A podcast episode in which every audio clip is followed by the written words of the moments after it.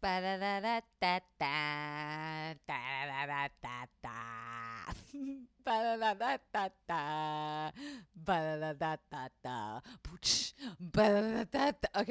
confidants, hi, it's me, Kelsey, your host of Confidently Insecure, the podcast where we're absolutely sure we don't know everything. It feels weird to like have that crazy like electric rock intro when the vibe is just different. You know, the vibes are just a different time right now. As you can tell from the title of this episode, I am still, believe it or not, going through a breakup. And by going through it, I mean like working through it. Jared and I are definitely still broken up. But I figured this would be a really good opportunity to talk about, I mean, first of all, I've never been doing a podcast whilst going through such a big breakup. I mean, I probably was dating people on and off and back in the early days, but even when I started Adult Shit, I had just met Jared. Yeah, so I've like literally never done a podcast about breakups for myself personally. So I figured this would be the perfect time. It is an active breakup. It is certainly in the feels, in the process, walking you guys through all the emotions, what I'm doing, what I'm not doing, all the questions I put out on my Instagram to ask you guys, what did you want to talk about with breakups? And there was definitely an overwhelming response to talking about grief with a breakup. So that's a little bit about what this episode is going to be about. We will get to the main thickness of that in a bit. But first, I just wanted to say thank you guys, because releasing that episode last week was very tough. It was very scary. I had no idea how it was going to be received. I thought maybe I'll just record this, get it off my chest, and then, you know, do a much more polished, you know, version or whatever. But you guys received it so well and have sent me so much fucking love, whether it be in the comment section here or on Instagram or TikTok. I am just so, so, so grateful that what I'm going through, A, is not unique. I know that sounds a little harsh to myself perhaps, but it's not unique, and that I stand in such good company with so many amazing people who have gone through heartbreak, and how heavy it is and how massive it is. And I hate that it's a thing we can connect to, but also I love that it makes us human, and it makes us understand each other better. It makes us see each other in a different light. So I really just wanted to say thank you, just to start off this episode, and to hopefully continue support, as a lot of this content for the next couple weeks will be talking about different things around breakups, as I live go through them. Everything from, you know, checking in with friends of the pod that will come on here and talk about their experience with breakup. We're talking about financial uncoupling. We're talking about when should you start dating again, the big move out, unexpected feelings. I want all of that stuff to be touched on, and it's important to me that it's as honest as possible. I mean, I know this podcast every week for years has been me interviewing someone else about their experience. So I'm really trying to take this time to do that solo dolo inner work. So I waited until the night before this podcast comes out to really take stock of my week. It is 1 week since publicly announcing breakup, and walk through it with you guys. You know, what has the grief looked like in the first week? It's late here. I got Hippo asleep in his crate next to me. I just had some meatloaf, and I'm drinking some, I hate even to say it, but it's like that company that KSI and one of the Paul brothers has, their energy, not energy drink, but it's like their Gatorade. It's really good, and I'm mad how much I like it. Okay. Yes, so I actually busted out my calendar to walk you guys through what 7 days of stages of grief looked like for me. As soon as I had that conversation with Jared reading the letters to each other, I actually had to work. I had about a 30-minute break where I, played with Hippo. I went outside. I took deep breaths. Breathing has been, oh my God, such a massive part of this healing process. And I know it sounds vague and like what, but I'll get there. And then I had to record a brand deal for TikTok, and I have no idea if you guys will be able to tell which one it is. I don't think it's going up for another week or so, but I was able to kind of compartmentalize that and say, I'm going to get to the grief in a minute. I need to get this work done. And I feel like that was the first inkling of a massive realization that I started to have about this process, which I did a little TikTok about this. So if you've already seen it, forgive me for kind of like summarizing it. But I have clung? Is that a word? Guys, it's late. I have clung to a phrase that I've been saying over and over and over again in my head this week, that I am responsible for my own emotions. And I sometimes add in there, only I am responsible for my emotions, or I am responsible for my emotions only. I do different variations depending on like the sass I need. But here's where this breakup has felt so different from every other breakup that I've gone to, was that little phrase reminded me that it is my choice on how to deal with this. Sometimes, the nervous system gets shocked. People trigger you. Your fight or flight gets activated. I'm not saying that the intensity of emotions doesn't come. I'm not a robot. But the passage through my body and how I allow it to move energetically through me is up to me, and is not only up to me, it is my responsibility. And now it sounds simple, right? But I am someone who grew up with both parents in the house. I mean, they worked a lot, but both parents in the house. I had a caretaker who raised me. I had my older sister. I was surrounded by a good social circle.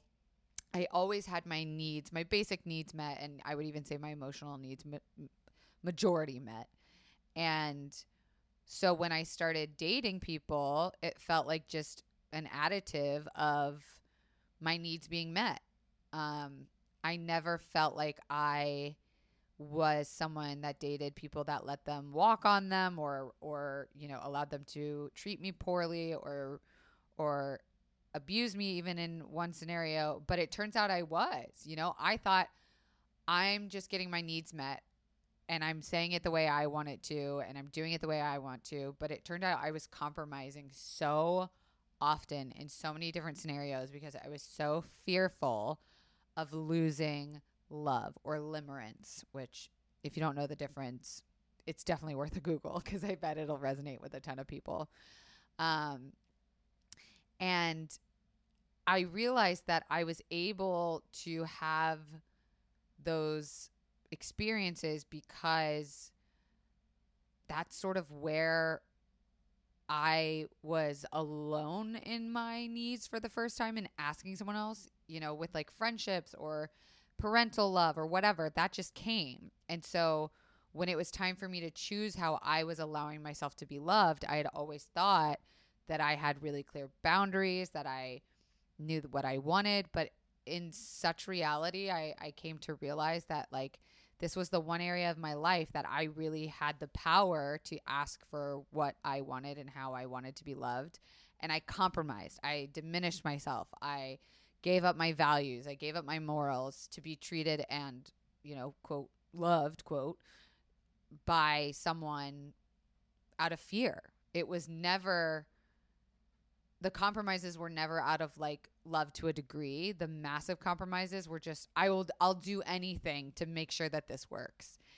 And so when I started to say this phrase over and over again recently, that I am responsible for my own emotions, it gave me so much fucking power back that I went, wow, for so long I had been allowing these other people, or I had been expecting, or I had been assuming that these other people in my life as lovers would take care of my emotional regulation. If I was going to have a panic attack, then my partner should soothe me. If I was happy, then my partner should share that happiness. If I was sad, then my partner should coddle me. Or, you know, if I was upset, especially if I was angry or I felt like betrayed or unheard, that it was up to my partner to like hear me, and that was gonna make me feel better. Or I needed them to apologize, and that was gonna make me feel better. But here is the fucking reality, y'all. You are the only person who is responsible for your emotions and regulating your emotions, which again, I know I'm repeating it and you might be like, I get it's so basic what you say. But when you really think about it, right? Like if I'm upset that something happened the way it did with Jared and I kept asking him over and over again for some sort of apology that never satisfied me, it's because I was still carrying the anger. You know, they say forgiveness is a selfish act because you're actually finally saying, I'm going to forgive you for myself to feel better. I'm sick of carrying around this anger and this weight and this upset energy that I could release and say, I'm going to forgive you so that I don't feel like shit anymore. And that's why they actually call forgiveness a selfish act, which I had never considered before.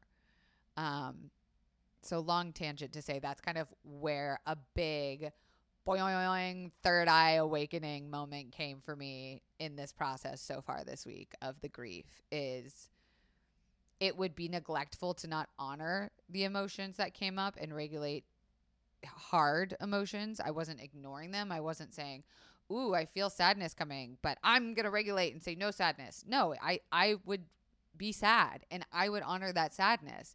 And then I would not expect anyone to regulate it back is what I mean by that. So when I was sad, I was sad. When I needed to cry, I freaking cried.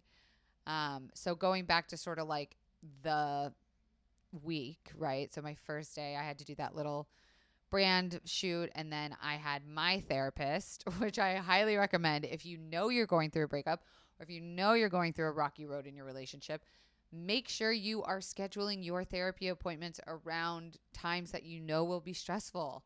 I purposely knew I had this call, this letter reading exchange with Jared, and I made sure that I had my therapy appointment on the books. I, messaged my therapist beforehand, let him know, hey, this is happening. This is what I'm going to be coming into with the meeting.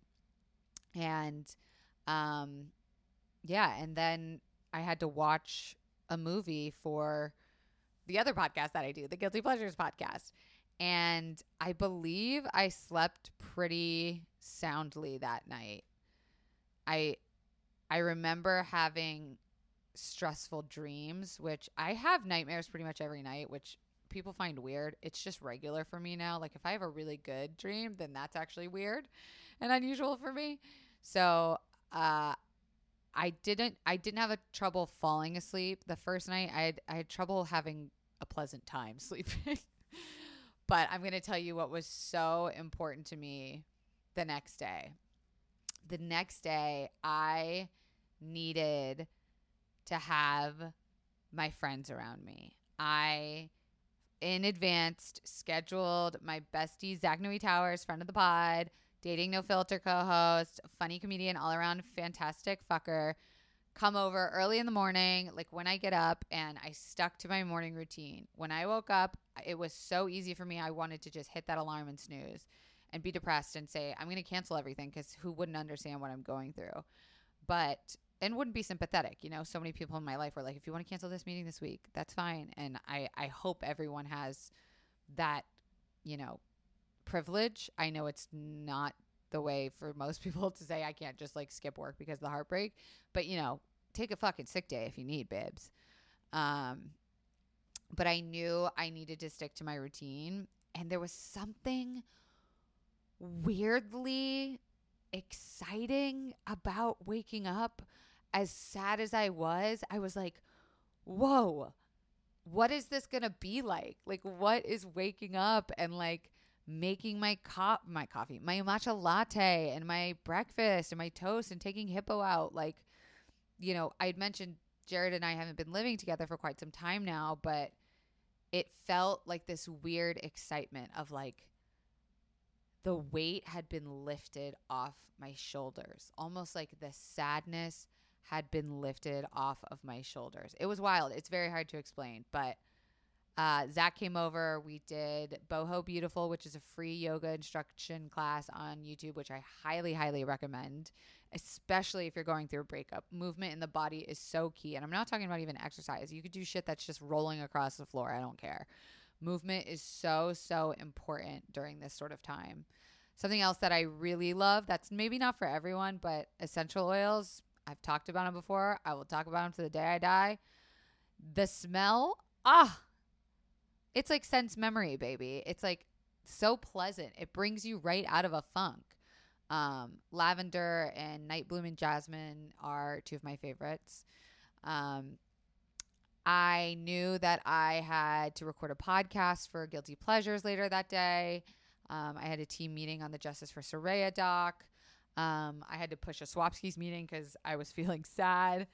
But that night, I went and did breath work at a friend's house. And this is where in the beginning where I talked about breath work being so crucial for this point in time. I found myself feeling really sad. Again, not necessarily even about anything in particular, just this overwhelming grief that the insult to the way I thought the relationship was going to go versus what ended up happening was like what I was feeling sad about, of just how could I have let myself get here? How could I have been so stupid? Why didn't I take care of myself sooner?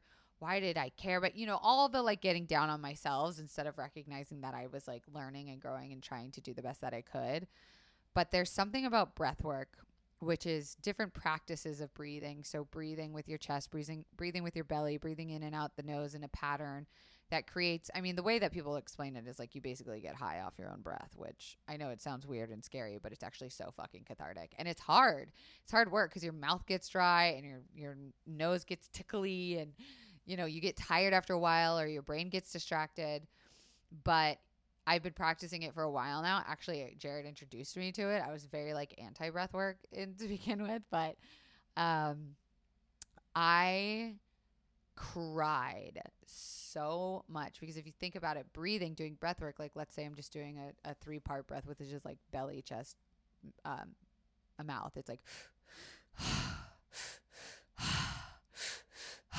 and continuing to do that for an extended period of time, it creates a feeling of crying. It signals your brain like you're making all of the sounds and noises and movements as crying.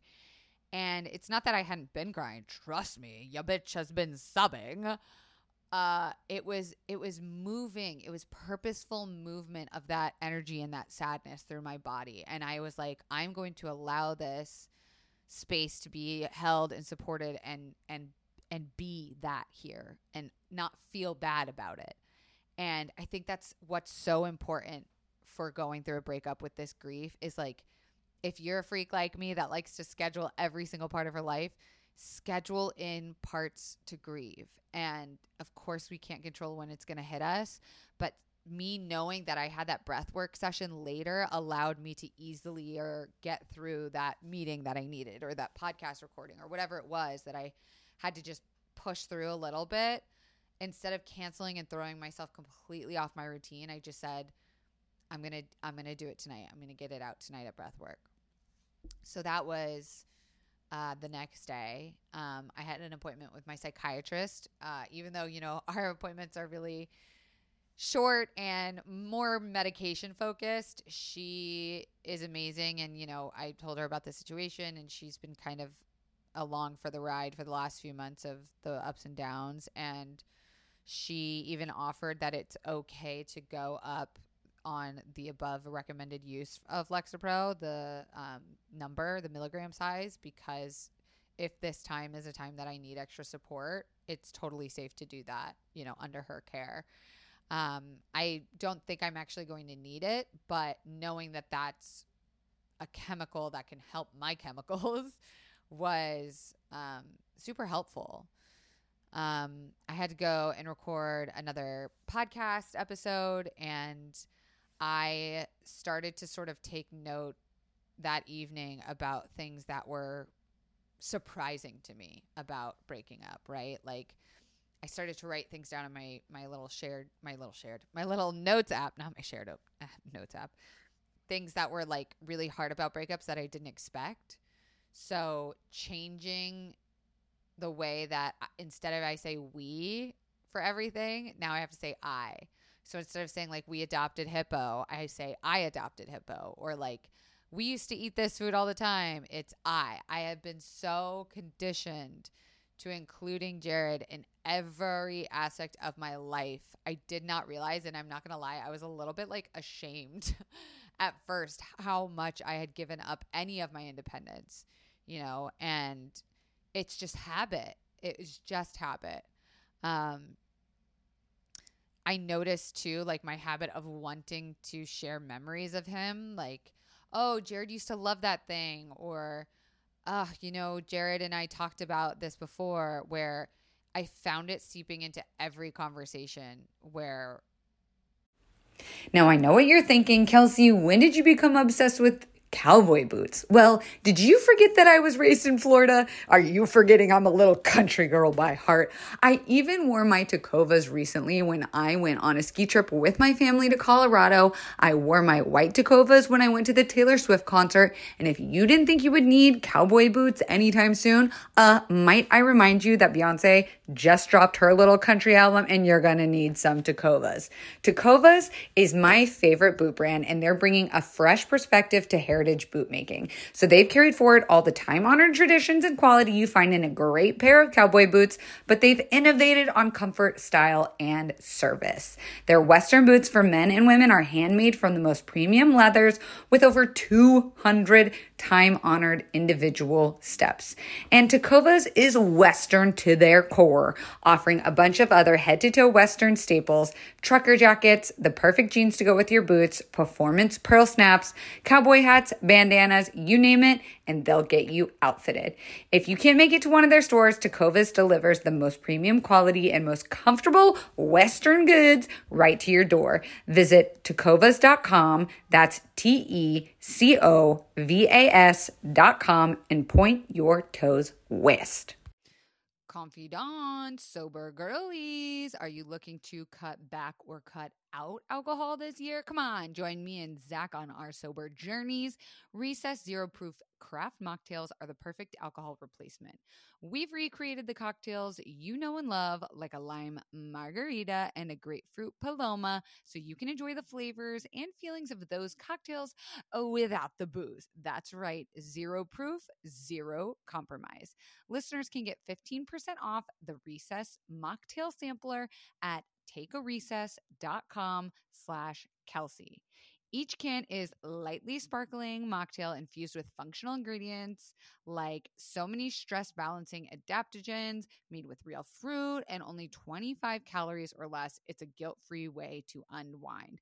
Whether you're relaxing after work or hanging out with friends, make Recess Mocktails your drink between drinks, or, like me, your forever mocktail. I am so obsessed with the ginger lime mule and also the grapefruit paloma for spring. It's my favorite go-to weekend drink. Get 15% off Recess Mocktails now at takearecess.com/Kelsey, so you can enjoy your favorite cocktails without the consequences. Even where it didn't even make sense, like a work meeting, you know? And I realized it's because, I mean, not only the length of time that we had been dating, but it's so on the forefront of my mind. You know, I said in the TikTok too, the one that I talked about earlier, that I don't know how I'm supposed to do anything right now. Like, how am I supposed to go into meetings? How am I supposed to go to the grocery store? How am I supposed to talk to someone on the street and not be like, I am dealing with the most massive change and grief of my 31 years, 32 as of tomorrow on Tuesday, August 16th. Don't forget it, bitches, love you, of life. And like, I can't just pretend it. So that was why I realized it's so on the forefront of my mind. And again, making containers for those thoughts to happen. And more importantly, breaking those thought patterns, because there is an incredible book I've been listening to called Breakup Book Camp by Amy Chan. I highly recommend it. She talks about the science of addiction to why we become obsessed with checking in or talking to our ex after we break up, right? Like, what is he doing? Should I go look at old photos? Should I go through my phone and read our past conversations? Could I see if there was a sign? Had I known this sooner? Or, you know, we have this, it's like being addicted to a drug, you know, and the more we feed it, it's the same way they talk about like addiction to likes on social media. It gives you that boost. Looking at experiences and memories with your ex, A, not only gives you confirmation bias about like you're trying to reinforce the good of the relationship, but it also gives you a hit of something that was taken away from you. You're literally going through a fucking withdrawal right now of the person, of the relationship, of the entire life you had planned. And you have to honor that fucking withdrawal. I know it's hard as hell to not look or to not want to reminisce or to not want to reach out. But you have to treat it like you are going through a drug withdrawal.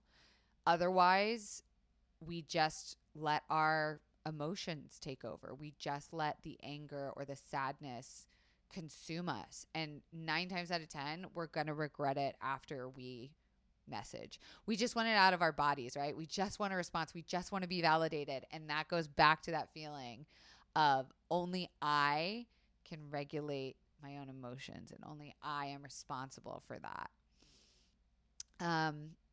Another thing that I did this week was I started to move, because a lot of his stuff is still here, almost majority of his things. I'd say like 95% of his things are here. We decided on a move out date. I'm going to save that conversation and how it happened and how we're going to do it for that specific episode. This one's really more for just like the first week. But I wanted to start moving any of the stuff of his from the shared spaces into his office, because it's not going to be in the shared space anymore. So I didn't want to have to see it.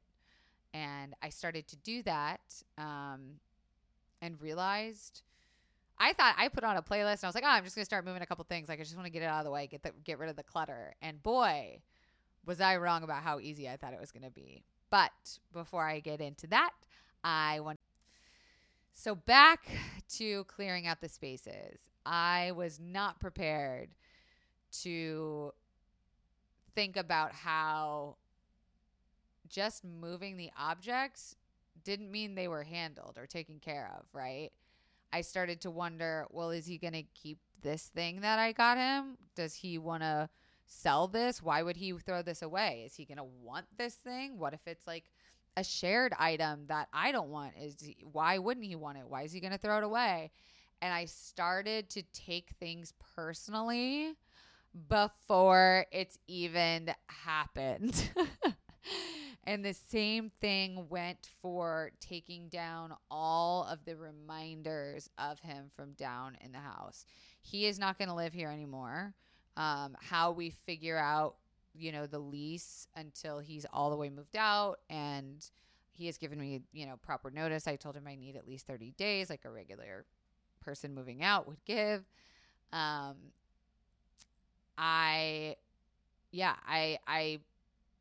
heard this in a couple of books about breakups, that as much as it sucks and as much as we want to cling to and hold on to any hope that this relationship will come back, getting rid of those visual reminders is so key. And that includes, you know, sweatshirts or jewelry or little knickknacks, things you guys bought together, you know, picture frames that remind you of trips, whatever it is. I went through and I took down every single thing in the house. And instead of trying to just numb it away the way that I think I was doing with moving his things, where I was like, I'm just going to put on a playlist and like bad bitch my way through this, I allowed myself to be really sad and look at the photos and grieve those times, to grieve that person that I thought I had signed up for the rest of my life to do with, and you know, grieve for myself, grieve for the girl in those photos. I cried. I called my sister. I, you know, took pictures of the pictures because I was like, maybe I don't want the physical picture anymore. And I put them all in a box. And, you know, it's a heavy ass box. And the way that I think about it with grief is you do have to sometimes let go of things to make space for the new, right? I liked that excitement that I woke up with the second day of the, you know, the breakup where I was like, this is, who am I now? Like, who am I without Jared? Who am I? I wanted to keep that feeling because that's what's keeping me okay right now is that I'm so excited about my growth. You know, a comment I keep seeing from you guys that has been so helpful has been, you know, the end also marks a new beginning, where I was like, oh shit, what's my new beginning? Because I love change. You know, my bitch ass is always clearing out my office, changing my hair, changing my whatever. And this change felt so fucking scary until I looked at it as an exciting thing. Like, now I get to do all of the things that, you know, I doubted or pushed away when I was with Jared. I like to think I was as much my authentic, absolute self together with him. But of course there were things that you compromise or you diminish because you're in a relationship. That's just how partnership works sometimes to a degree. But now, like, this weird freedom I had where I really wanted to figure out, like, what is my new normal was a little bit exciting. And I can't do that if every time I walk down our stairs, my stairs, see, I just did it, I see his face. And not having his face around, not having his voice around, not having his words here has been so helpful. You know, I've been saging the fuck, or like lavender sticking the fuck out of this place. I've been leaning into my crystal work. You know, I've been hanging new photos of me and my friends. You know, I put new photos up behind my computer where I know I'm looking all the time, and I want to see my friends and I want to see my successes and celebrate me.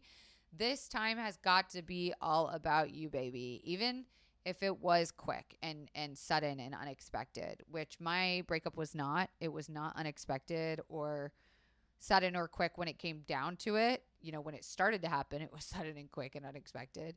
But this time has got to be all about you. And my friend Allison Raskin, who is going to come on the podcast and talk about overthinking with breakups, she told me, you can always like work on the growth and stuff later. Right now, you need to do things that feel good. Or she didn't say you need to. She said something like that. But like, do things that focus, that are feel good to you. And things that feel good to me was like making my space my own, you know, playing the music I wanted to play super fucking loud, you know, eating whatever I wanted for dinner. I didn't have to worry about another person. It's just little things like that where you're just like, whoa, I did not realize how much of my time had gone into a relationship. And don't get me wrong, it's what I wanted and loved doing at the time, but it's so nice to not be so obsessed with that feeling anymore. So that was a big process. As the week went on, I realized, you know, as the news spread, I say it like we're some sort of like Channel 5 news, breaking news at 9 p.m. No, just as like more friends found out and saw social media stuff and whatever, reached out. And this one's a tricky one because I don't want it to come off like I'm saying anyone's done anything wrong, right? But like, I realized that same way that I was able to find so much joy in this newness, in this ending, I don't feel like we as a society treat breakups or even divorce as a way to say congratulations to someone. You know, we always lead with like, I'm so sorry for that. And I think, you know, I'm guilty of it too. I literally said it to someone today who was like, oh yeah, I'm also going through a breakup. And I was like, oh, I'm so sorry, because we relate. We're like, fuck, that is a universal shared experience of how it makes us all so humbled and human, right? We say, I'm so sorry that you are hurting because I love you. And I would like to add, congratulations. And I would love to lead with that when I talk about my breakup, you know, because right now it's been like a lot of people saying, oh, I'm so sorry. And then me going, no, it's okay. And I feel like now if someone were to come up to me and be like, I'm so sorry what you're going through, the pain you're experiencing, and congratulations on this exciting growth period, this like diminishing of ego, this massive transformation for yourself. Like, I have done so much fucking work and I don't think it's gone unnoticed. You know, the way you guys talk to me about how this has helped you, or, you know, even messaged me about your own stories. Like, I don't think it doesn't go unnoticed, but honoring that and saying congratulations, I think it's so beautiful. And I wish we said it more to people going through a time like this. I also just had so much gratitude this week for Hippo. You know, I feel like I've been having to take care of him physically because of all of his health issues, which if you're not up to date on my like TikTok and Instagram stuff, you would have no idea what I'm talking about. I adopted a dog named Hippo. He's the love of my life. And he had a tumor on his toe. He had a massive allergic reaction. He's got eye problems, kidney problems. He might have an autoimmune disorder, which he actually does. They confirmed it the other night. And I've been having to take him to the vet like 3 times this week, at late at night, early in the morning. And I just realized, like, he is a mess and so am I. And we are literally healing together. I mean, like, I assumed I was going to be healing with like a human, like, or a therapist, not a dog, but I'm happy to have something to care about. Because I'd be lying if I didn't say that I think I put too much of my care into Jared these last few months. Again, not to go into too many details, but that's something that a boundary that I will never cross with my partner again, is that I will not mother someone. I will not try to control someone. I will not, you know, I'm not going to do a lot of the things that I did and was happy to do at the time, you know, but the way that I'm going to couple next time, I'm going to set stricter boundaries, or even just like more aligned boundaries. Stricter is a harsh word. Another piece of this week that has happened is Jared and I have had to talk. You know, we're figuring out a lot of logistical stuff. We share a car together. We share rent. We share things. We share friends. We share life. And it was really, really important to me and him when we, you know, hung up from our breakup call with the therapist at the treatment center, that this stayed kind and honest, and tried my best to stick to the logistics and not the emotion. So if I knew that we had to talk, or if I saw his name pop up on my phone and I was like, I would purposefully do something else. I would go outside for a walk. I would go pet Hippo. I would do some breathing. I would take a drink. I would literally do anything that wasn't letting my reactions come from an emotional place. And I felt so okay with that communication that I even did at one point in our conversation say, you know, I just, you know, and by the way, I'm just checking in on you and how your breakup news was received, and hope you feel loved and supported in this. And, you know, I think we did something really magical. And I think he sent back like the hands up emoji or something like that. Like, yeah, go us.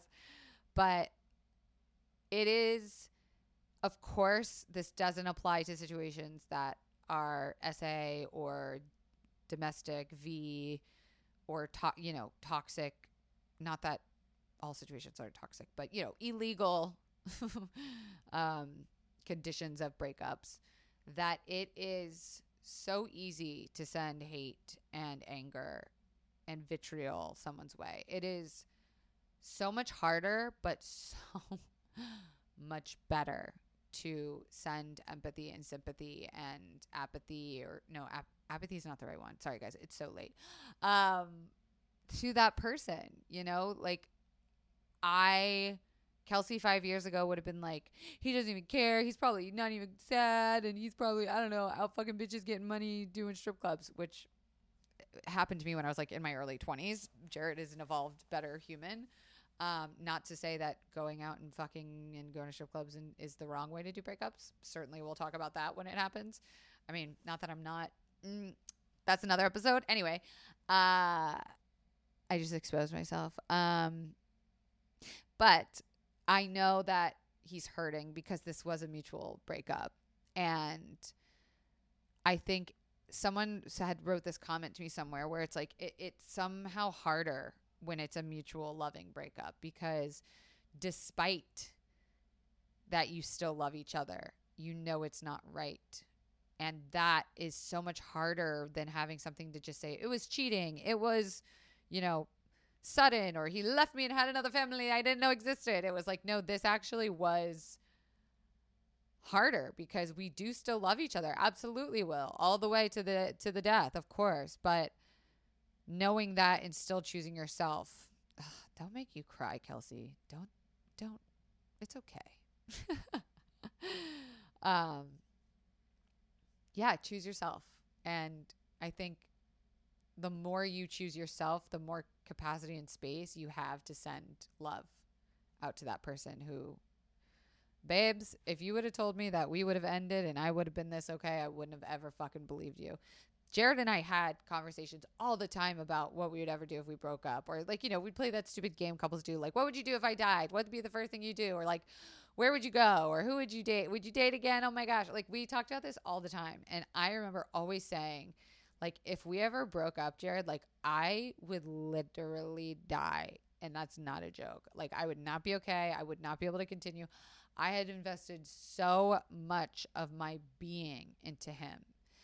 And how opposite, like, versus how okay I am, just goes to show how easy it is, even if you are a strong, independent bitch ass boss like me, what love, the strength of love can do, and the compromises you are willing to wake, and the soul giving that you give to another person should never be so detrimental that if you were to break up, you would not want to live any longer.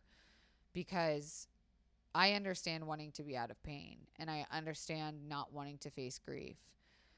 But the more you can uncouple your attachments and your, you know, tethers from this person and give it to yourself again, the process is going to be so much smoother. Yeah. Guys, I feel like that's the first episode on this breakup series about grief and how to handle grief and how it, you know, it follows very similarly to the stages of grief with death that Mary Lee Kugler, I think is her name, had created or discovered, that there are these stages and they're not linear and they come in cycles, and they sometimes literally happen, all of them, the stages happen in 1 hour when you're going through this. But I hope that some of these things were useful and helpful, and let me know what else might be useful for this, guys. I can't believe I went this whole episode with only once mentioning that my birthday is tomorrow. Don't forget it, August 16th, 1990. Send me all of your pet pictures. I want to see your butts. I want to see how happy you are.